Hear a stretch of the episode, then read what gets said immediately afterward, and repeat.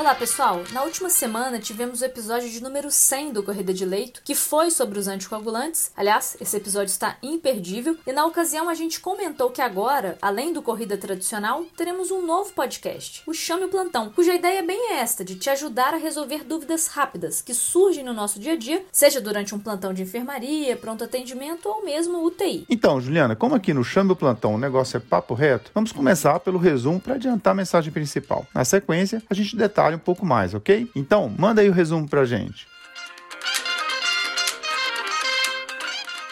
Bom, se estamos diante de um caso de fibrilação atrial, ou a FA para os íntimos, de forma aguda, com a resposta ventricular rápida e estabilidade hemodinâmica, ou seja, quando não houver sinais de baixo débito, a escolha é por medicações endovenosas. Isso porque precisamos de drogas com rápido início de ação. Nesse caso, os beta-bloqueadores representam a medicação de primeira linha. Em geral, o mais disponível em nosso meio é o metoprolol. Como alternativa naqueles pacientes com risco de hipotensão ou que se encontram instáveis na entrada, mas cuja causa da instabilidade não seja a arritmia em si, como num cenário de sepse, por exemplo, a amiodarona é a melhor opção por ter um efeito neutro na parte hemodinâmica. Digitálico, como cedilanide, é droga de segunda linha, ficando reservado para FA no contexto de IC com fração de injeção reduzida. Os bloqueadores do canal de cálcio não dihidropirinidínicos, como diltiazem ou verapamil, também são de segunda linha, mas assim como os próprios beta-bloqueadores, num contexto de C com fração de ejeção reduzida, essa classe também acaba sendo contraindicada por ter um efeito inotrópico negativo. Outra limitação é que as formulações endovenosas dessa classe aí dos bloqueadores do canal de cálcio não são muito disponíveis em nosso meio. Perfeito, Juliana. Vamos destrinchar então um pouco essa história. Primeiro, FA aguda é aquela que leva o paciente ou a paciente para o pronto atendimento ou que surge durante a internação hospitalar. Como resposta ventricular rápida, a gente considera se a frequência cardíaca está próxima ou acima de 150 batimentos por minuto. Mas, Juliana, neste caso de pacientes hemodinamicamente estáveis, é mesmo necessário o uso de uma droga endovenosa? Sim, Vandak, isso por dois motivos. Um mais imediato, que seria para prevenir uma instabilidade hemodinâmica em decorrência dessa resposta acelerada do ventrículo, e o outro motivo é mais no médio e longo prazo e consiste na prevenção do desenvolvimento de um ataque cardiomiopatia, que representa uma cardiopatia secundária a uma arritmia recorrente. Quando a frequência estiver próxima de 150 batimentos ou mais, o controle da frequência deve ser rápido e por isso a escolha é por medicações endovenosas. Já quando a frequência fica ali na casa dos 100 a 120, não há tanta urgência, então os medicamentos podem até ser por via oral. Não, ótimo, Juliana. Você tocou aí num ponto bem interessante. Dois grandes estudos sobre fibrilação atrial publicados no início dos anos 2000, o AFIRM e o RACE, mostraram não haver diferença no desfecho mortalidade entre o controle da frequência cardíaca versus o controle do ritmo durante aí o segmento dos pacientes incluídos no estudo. Mas isso desde que o risco de evento cardioembólico esteja bem controlado. Em outras palavras, seria dizer que nós podemos optar por controlar apenas a frequência cardíaca de um paciente com FA, sobretudo se ela for permanente, mas associando anticoagulação quando o CHADS-VASCO, o score de risco de evento cardioembólico, for elevado, sem a necessidade de promovermos uma cardioversão, ou seja, sem tentarmos resgatar o ritmo sinusal. A explicação para esse achado adveio da observação de pacientes que, mesmo com o ritmo revertido para sinusal, continuavam apresentando desfechos tromboembólicos quando a anticoagulação era suspensa. Vandak, mas e o risco de taquicardiomiopatia? Ele não foi debatido nesses estudos? Pois é, Juliana, se por um lado os ensaios clínicos que mencionei não demonstraram diferença na mortalidade, por outro, o segmento dos pacientes que não possuem ritmo controlado mostrou sim um risco aumentado do surgimento de cardiomiopatia. Recentemente, esse debate foi reaquecido com a publicação do trial East AFNET 4 em 2020 no New England. Este estudo mostrou que pacientes com FA recente, definida pelo início há menos de um ano, tiveram menos morte por doença cardiovascular, AVC ou hospitalizações quando se optou pelo controle do ritmo, seja com o uso de antiarrítmicos ou com a ablação, comparado ao cuidado usual que envolvia apenas o controle da frequência cardíaca ou do ritmo apenas em caso de sintomas. Então, nesses pacientes com FA iniciado há menos tempo, principalmente se não houver doença estrutural cardíaca importante, parece haver então um benefício em controlar o ritmo, certo, Van?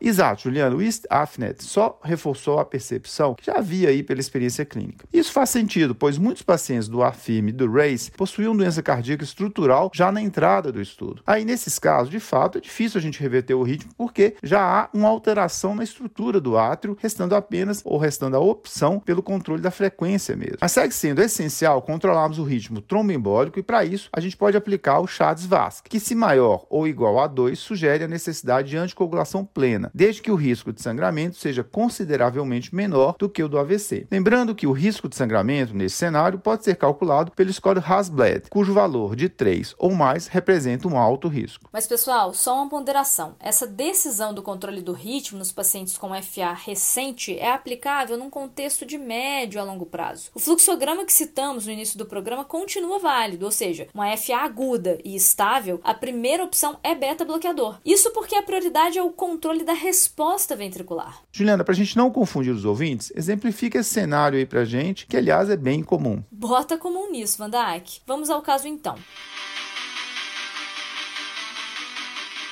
Um paciente aí de 50 anos, hipertenso bem controlado, sem doença estrutural cardíaca conhecida, que interna por uma sepse de foco pulmonar. Aí, ao avaliar o paciente, você olha o monitor e se depara com a frequência cardíaca de 155, mas percebe que ele está estável hemodinamicamente, sem aqueles sinais de baixo débito. Pede então para rodar um eletro e identifica uma FA. Até então, o paciente desconhece passado de arritmias. Bom, partindo do nosso resumo, a escolha seria por metropolol, certo? Vou até citar a dose para os ouvintes, que em geral é de 5mg EV em intervalos de 5 minutos até o máximo de 15mg. Isso. Já vimos que esse controle em intervalo curto de tempo deve ser direcionado à frequência cardíaca. No médio prazo, para esse perfil de paciente com FA recente sem doença estrutural, é mais recomendado atualmente reverter o ritmo, ok? Vandak, só uma dúvida. Nesse caso de sepse, em que há risco de hipotensão, será que não seria melhor a amiodarona? Boa, Juliana. Sim, caso haja esse risco, ou principalmente se o paciente já estiver instável, mas se esta instabilidade não for diretamente associada à arritmia, a amiodarona é a melhor opção. E fazemos uma dose de ataque de 300mg EV, correndo em uma hora, seguida de manutenção com 600 a 900mg, também por via venosa. Isso ao longo de 24 horas. Lembrando, Juliana, que essas FAs que disparam frente a um gatilho muito evidente, como uma sepse, um distúrbio iônico, como hipocalcemia, ou mesmo uma resposta endócrina metabólica ao trauma, devem também ter esses fatores corrigidos. Pessoal, a escolha da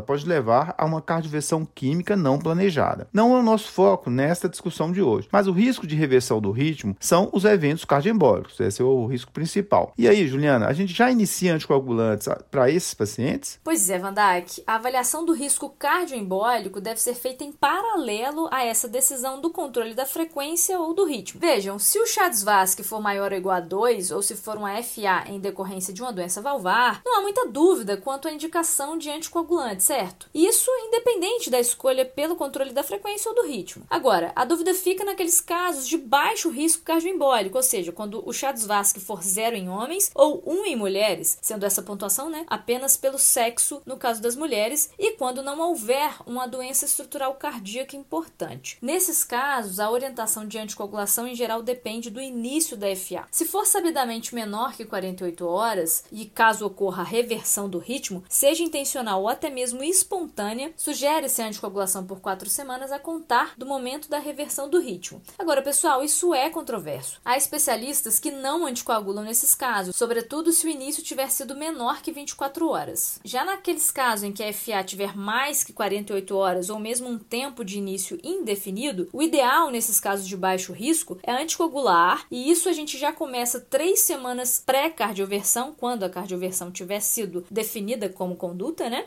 Mantendo por quatro semanas subsequentes pós-reversão do ritmo. Uma alternativa seria a gente fazer um ecocardiograma transesofágico, caso disponível, rápido, né? E, se não for identificado o trombo intracardíaco, a gente já poderia proceder à cardioversão química ou elétrica sem preceder esse tempo de anticoagulação. Mas as quatro semanas de anticoagulação subsequentes, elas devem ser mantidas. Isso aí, Juliana. E uma última informação. Na suspeita de FA com síndrome de pré-excitação, ou seja, uma via anômala de condução, o ideal é fazermos a cardioversão elétrica, já que as medicações mencionadas podem piorar a taquicardia pelo bloqueio da condição atrioventricular e liberação de uma via anômala, ok? Pessoal, fechamos então nosso mais novo programa com um agradecimento especial à ritmologista Ana Luísa Moreno, que contribuiu para esse roteiro e que inclusive já participou aqui do nosso podcast, o programa de número 40. Escuta lá depois.